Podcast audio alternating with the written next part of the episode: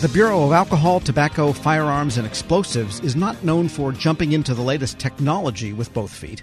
ATF, like many of its brethren in the Justice Department, takes a cautious approach to using commercial cloud computing or so called DevSecOps for software development. For how the agency is working to overcome this apprehension, Federal News Network's Jason Miller spoke to the ATF's Chief Technology Officer, Mason McDaniel. Two, five years ago, we were running everything out of our on premise data center, and we were at best, at best, doing a push to production per month with mostly just bug fixes, minor changes, not doing much system enhancement at all. They were largely static systems. They largely looked like they did 10 years ago. They really had not changed much. Now, most of our systems are now running production in the cloud, full automation underneath it, infrastructure automation, deployment automation. And now we are pushing multiple deployments of production per week.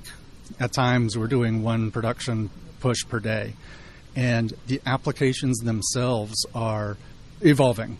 And that has led to a culture change where we were very project centered before, where any change was made within the context of a project. And, it, and from our users' perspective, if they didn't get the changes in in that project, they were never going to see them.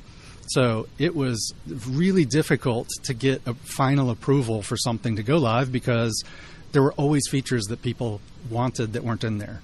But now they have seen that they put a request for a feature in, it gets added into the backlog. They help to set our priorities, and they see those coming through into production quickly. And it started getting them thinking about evolution. What can these systems do? How can they get better instead of just accepting that things aren't going to change? That change, what has that meant for if you will, generally speaking, because I know every mission area is a little different for the people in the field, for the people at headquarters, for the people in the back office. What is this ability to, to create a CI CD pipeline, to go to DevSecOps, to be more agile? What has that meant for the mission areas and the like? For the applications that we had in the, within the regulatory space that we went live with most recently, December 2021, it has once significantly helped the efficiency of individual internal users on just how much data they can process. It's as simple as the responsiveness of the applications. In some cases, our legacy applications would sit there with a blue spinning wheel of death running for five minutes between steps, and that is just wasted time. So, simple scaling of the cloud and efficiency has helped them to speed up. Plus, we're able to start breaking down some of those barriers between the systems and help to remove some of those extra unnecessary steps, which has also helps to them to process data through, get more throughput through as well. And they're starting to think about how would they like to do business? What kind of business process changes would they like to see? And we're now capturing those so that we can start laying the groundwork to go ahead and do that and and really lead to higher level restructuring, reinventing of our processes when you look at back over the last few years, what percentage of applications, systems, networks, however you want to kind of put a number on it as best as you can, are in the cloud now versus several years ago? Are you 80% in the cloud, 20% in the cloud? Have you looked at it that way? Yes. It's, we're about 80% in the cloud now. And a few years ago, we were zero. When we started out, there was nothing in the cloud. And in fact, we had a mandate to move all of our systems over into another law enforcement on premise data center. So it actually was about a six month back and forth negotiation just to get approval to take our first system into the cloud.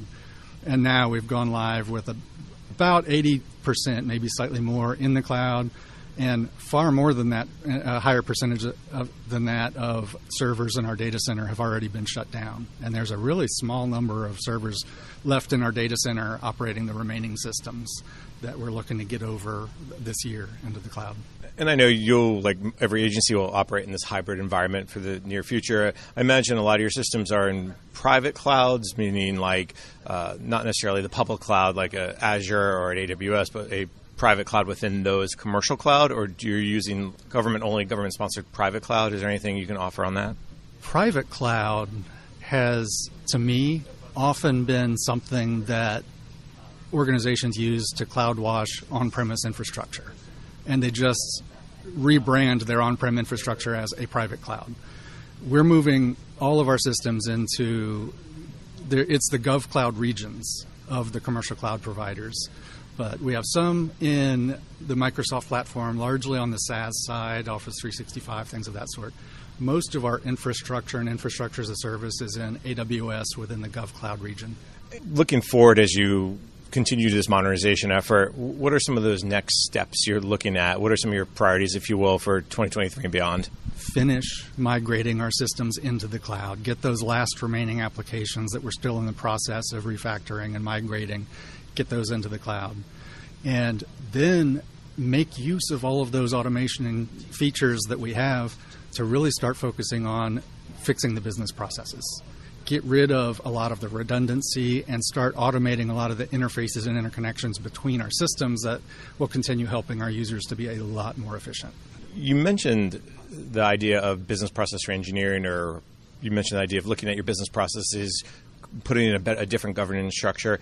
How difficult was it to take a look at all those policies and go, we have to start over? I mean, that's a that's a seems to be a huge lift.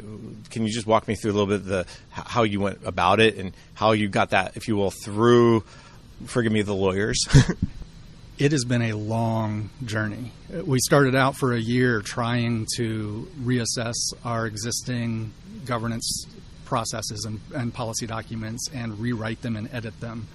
And we eventually gave up on that. We took the lessons learned on the difficulties that we ran into doing that, but then started over and just did a complete ground up rewrite of how we thought IT governance really should work within the uh, bounds, of course, of DOJ's governance framework. So we had to make sure we were consistent with that but did a complete rewrite first of the overall framework and concept of how we wanted to govern things, and then breaking down into the specific policy documents.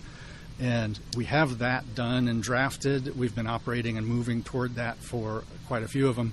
But you're right, it's the review, it's the lawyer approval, and it's just the general business approval to get those institutionalized as formal policies that takes a long time a couple have made it through, but a lot of them are still going through that process. So we're we're running them as drafts, kind of acting uh, policies that we've put in place as a north star, saying manage to this, even if it's not official policy, and we'll catch up with the formal approvals. Do you get a sense like we hope to get them through the finish line in 2023? Is it going to take a little longer? You, or is it so f- kind of outside of your purview because you've you've done your job and now it goes through that regular regulatory oversight process? The full approval process can vary widely, and it's totally out of my control. My hope would be to get them through in this calendar year, yes, because we have them drafted now. I'm hoping to get kind of the bulk of the feedback here within the next week or two and incorporate. So we should hopefully have final drafts for to update those folks that are doing the reviews and I would love to be able to get it through by the end of this year. Some of them can get through in a couple of months, some of them can take more than a year to get through review. Mason McDaniel, Chief Technology Officer at the Bureau of Alcohol, Tobacco, Firearms, and Explosives, part of the Justice Department, speaking there with Federal News Network's Jason Miller. Check out Jason's story at federalnewsnetwork.com. Hello, and welcome to the Lessons in Leadership podcast. I'm your host, Shane Canfield, CEO of WEPA. Today I'm thrilled to be joined by Dr. David Wilson, president of Morgan State University.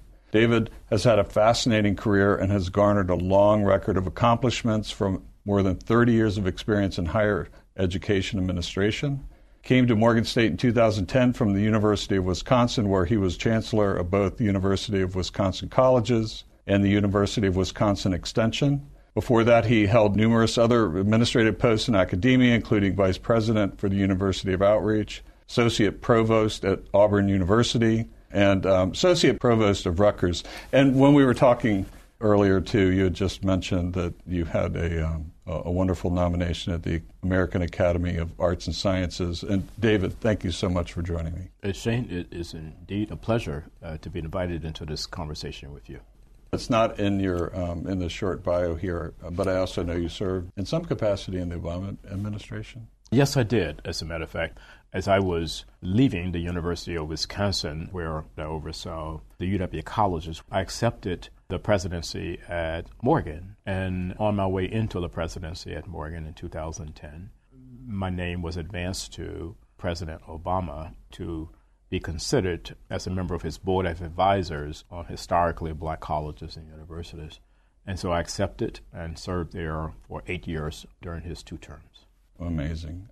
You've had a fascinating career at numerous universities across the U.S. How did you become passionate about the education field, and what are some of the biggest lessons that you've learned?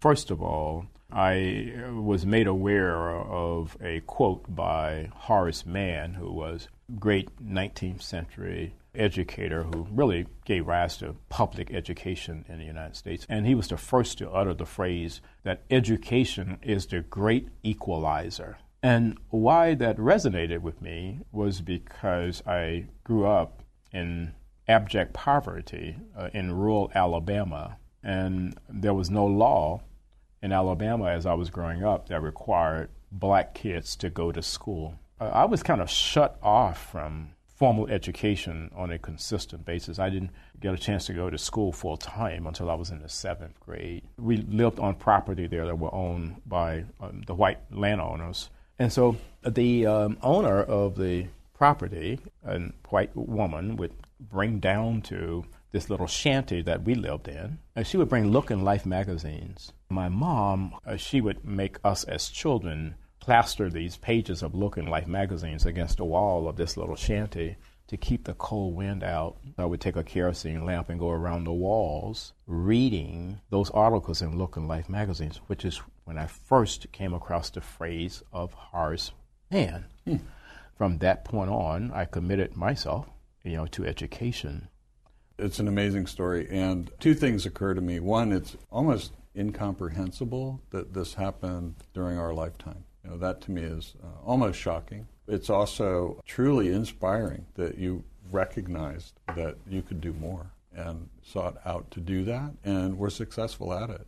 So when you think back on that experience, how has that informed, shaped, influenced your leadership position now as president of Morgan State? It, it had to have had an impact, but how would you articulate that? So if you go back to that Alabama environment, what I saw, it was just so many people, my own brothers and sisters, who were 10 times smarter than I was. But my first five brothers were illiterate. They never got an opportunity to show the nation how brilliant they were. Therefore, I really took on this whole notion that my life had to be about ensuring that individuals who were drowning in potential and they didn't realize it would be in a position where they would realize it. I was never ever about positions that would enable me simply to replicate privilege. I don't care where you went to school. I don't care what type of family you came from. I think that's where sometimes we kind of get education wrong. Uh, we have institutions that want to define themselves uh, based on how many students they don't admit. I'm about just the opposite, taking individuals who are absolutely stellar and don't realize it and bringing that into existence for them. You've had so many opportunities uh, that you could do other things, perhaps at um, larger organizations, but you're where you want to be on purpose, by design, for the kinds of reasons you just talked about, that it's, it's fulfilling. But can you talk a little bit more about that?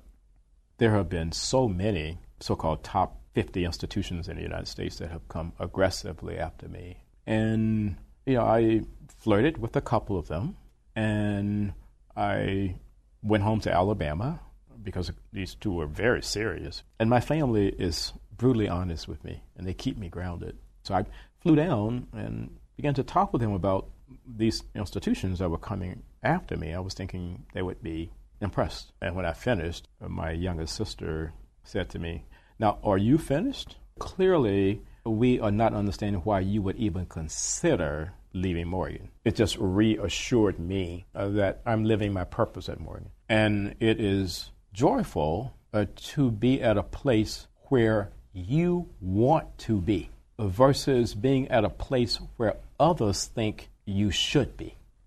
One question that I always have to ask is there one leader or maybe a couple of leaders that have inspired you, that have You mentioned Horace Mann. I don't know if, if that fits in this category, but what might be a couple of leaders that you remember that, that inspired you, that gave you purpose, helped shape your life? In 1989, when I was selected as a W.K. Kellogg Fellow, we had to be introduced to leadership that was different in a lot of ways than the leadership that we had been exposed to. In February of 1990, uh, Mr. Nelson Mandela was released. And that's where I wanted to go and meet Mr. Mandela. We had no idea that he would grant an audience, and he did. He granted an wow. audience, and uh, Mr. Walter Sisulu did as well. So here I am, having grown up in Alabama. I harbored some anger toward the society there that kept me from realizing my potential and then kept so many others like me from ever realizing their potential. At the end of a conversation that we had, someone asked Mr. Sisulu, We're leaving this conversation thinking that you harbor no anger towards a society that locked you away for 27 years. Are we leaving with the correct conclusion? He said, I harbored no anger or bitterness toward the society that locked me away for all of those years because I and others like me knew that what we were doing was the right thing. If you commit yourself to doing the right thing, there should never ever be any space in your heart for anger or bitterness. And that was transformational for me and why I respect and admire Mr. Nelson Mandela and Mr. Walter Sisulu today. That is a great story, and it, you know, with all the accomplishments through your life, I'm sure it had a great impact on your ability to to go as far as you have, and you're still going. Well, uh, I, I, have a takeaway in, in terms of leadership lessons I've learned. We would be well served as a nation if I think we created these opportunities for young people at various stages to really, first of all, see the United States. And then we need that same opportunity globally. As a result, when you do that, you understand the history over here, you understand the culture over here, you understand, and you got to understand the world beyond an intellectual understanding. You want to think of your maturation in a way where your brain can never, ever, ever be hacked. so that's sort of the way. That's sort of the way that I kind brilliant. of see all of that. That's you know? brilliant.